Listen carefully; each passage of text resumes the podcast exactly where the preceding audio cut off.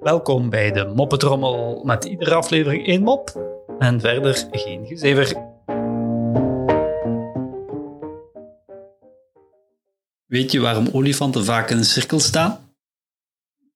Om naar de radio te luisteren. Weet je waarom neushoorns vaak in een cirkel gaan staan? Om de olifanten te laten denken dat ze ook een radio hebben.